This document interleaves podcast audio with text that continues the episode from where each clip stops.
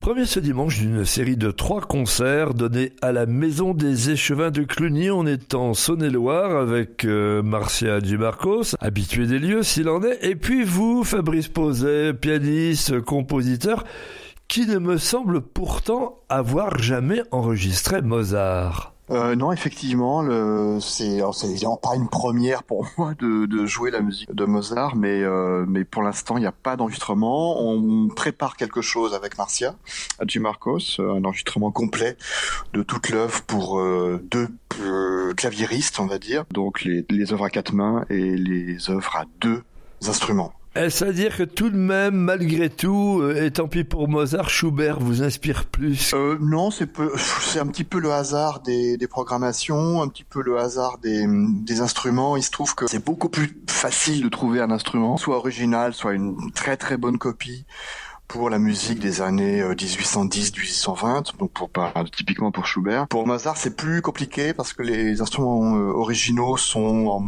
soit en moins bon état, soit sont pas disponibles, soit les copies sont pas des copies exactes. En plus, il y avait un, très grand éventail d'instruments disponibles entre le clavecin, le clavicorde, les différents types de pianoforte, le piano à tangente, éventuellement même des instruments combinés. Tout est un petit peu plus, un petit peu plus subtil et compliqué. Est-ce à dire, Brice Posé, que votre point de vue serait de nous dire euh, on gagne à enregistrer sur euh, les instruments d'époque que sur euh, les instruments que l'on propose aujourd'hui dans les salles de concert? Mais en fait, là, il y a toutes sortes de paradoxes. Hein. À l'époque de, Mozart, on est surtout en Autriche, hein, dans une période pré-industriel et donc euh, la fabrication des instruments euh, correspondait euh, de manière très rapide et très précise au, au, goût du public, au goût des compositrices, compositeurs, au goût des interprètes, c'était souvent les mêmes. Alors que dans l'époque post-industriel et encore plus maintenant, les instruments ne, ont cessé d'évoluer en fait. Hein. Le piano moderne,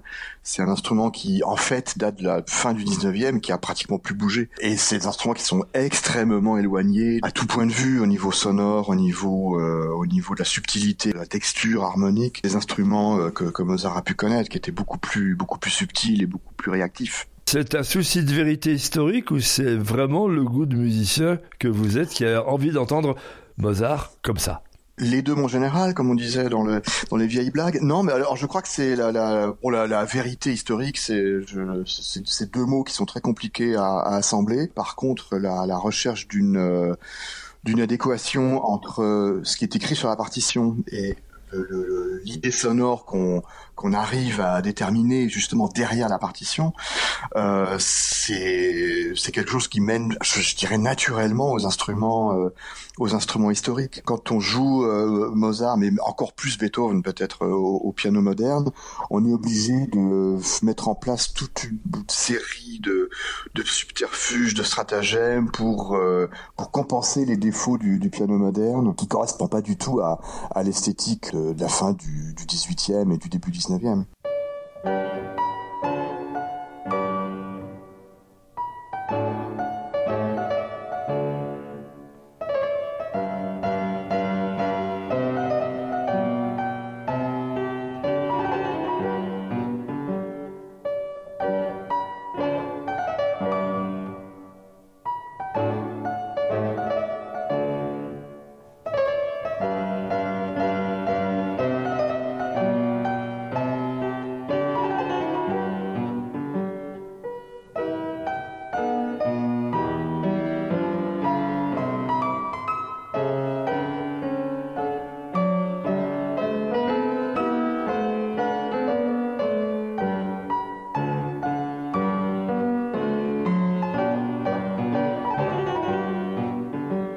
Posé pour euh, ces trois concerts, vous avez choisi un répertoire particulier puisque euh, vous souhaitez vous consacrer avec Marcel Dumarcos à l'interprétation de pièces pour quatre mains ou pour deux claviers.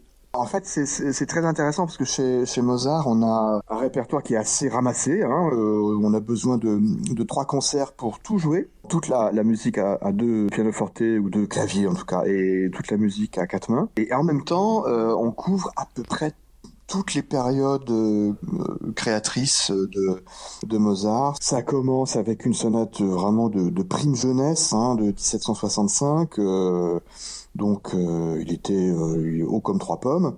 Et puis on finit par des pièces de la fin des années 80 donc euh, de la très grande maturité. Et l'intérêt, c'est justement de aussi de dans un contexte euh, dans la maison des échevins, qui est une salle euh, pas trop grande, de retrouver aussi une, je dirais, une proximité entre ben, les, interprètes et le, et le public. Quand on regarde les, les tableaux, des gravures de l'époque, on s'aperçoit que les, gens étaient les uns sur les autres et vraiment le, public profitait du, de, la, de, la, sonorité des instruments de manière très rapprochée. Et c'est ça qu'on veut aussi euh, retrouver. Musique de salon Ben oui, euh, je dirais les salles de concert euh, telles qu'on les connaît maintenant, c'est une, c'est une invention de la fin du 19e siècle. Hein. La musique à l'époque de Mozart, à part l'opéra bien sûr. Je n'oublie pas Brice Posé qu'on vous a vu il n'y a pas si longtemps euh, devant les 1600 spectateurs, auditeurs de, l'auditorium de Dijon. Oui, absolument. Et euh, mais voilà, il s'agissait d'un, autre répertoire et euh, d'un, d'une autre, d'un autre rapport au public, on va dire. Mais je, je trouve généralement la musique de chambre euh, euh, à l'heure actuelle souffre énormément du manque de salles réellement adaptées à, ce répertoire. Et là, pour le coup, à Cluny, on a tout ce qu'il faut pour se sentir à l'aise.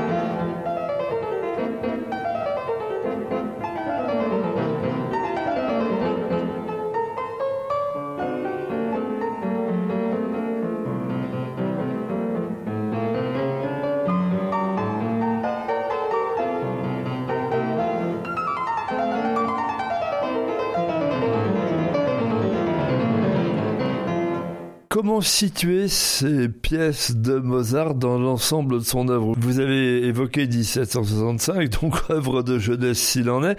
L'année suivante d'ailleurs, il viendra jouer dans ce qui est euh, aujourd'hui le palais des archives départementales de Dijon. Comment présenter ces pièces-là par rapport à, à ce que l'on connaît peut-être mieux dans l'œuvre de Mozart? En fait, Mozart, c'est assez unique, hein, parce que, bon, évidemment, il était euh, euh, incroyablement doué mais euh, il a été aussi euh, l'objet d'un, je dirais, d'un, plan de carrière qui a été déterminé par euh, par son père Léopold, hein, qui a organisé des tournées bah, à Paris, à Londres, à La Haye, alors que Wolfgang Amadeus était encore tout, tout enfant. Hein. Il a aussi profité justement de ce biotope familial il, a rencontré que des musiciens de tout premier plan pendant toute son enfance.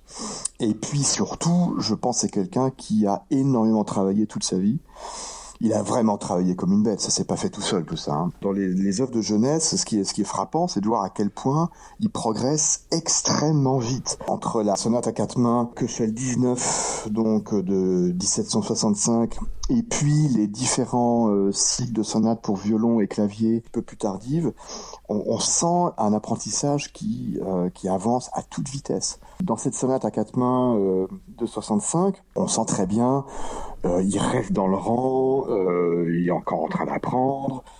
Je pense qu'il était un petit peu impressionné de justement du, public qu'il aurait euh, devant lui à Londres, à Paris, à La Haye, à Mannheim, etc. Où ben voilà toute l'aristocratie et toute la très haute bourgeoisie venait voir un petit peu ce, singe savant dont tout le monde parlait à l'époque. Et, et, on sent encore une musique il y a des, petites maladresses euh, ici ou là. Euh, c'est encore un petit peu corseté, mais, mais on sent très bien que euh, est déjà, il est déjà là, quoi. Et il faut attendre très peu de temps pour qu'il, qu'il acquiert une, un savoir-faire tout à fait hors norme par rapport à, à ce qui se faisait à l'époque, soit en Autriche, soit, soit, soit ailleurs.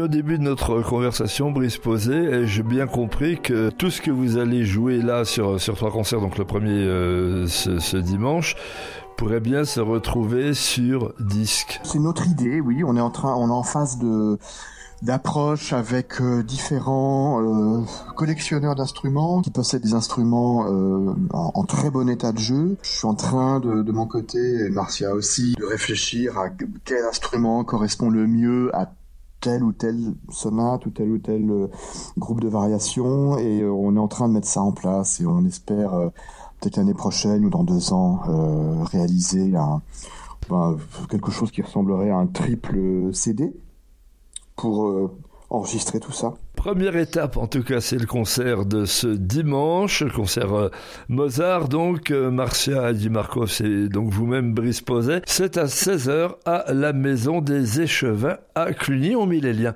sur le site de BFC Classique. C'est organisé par l'association Tendance Clavier.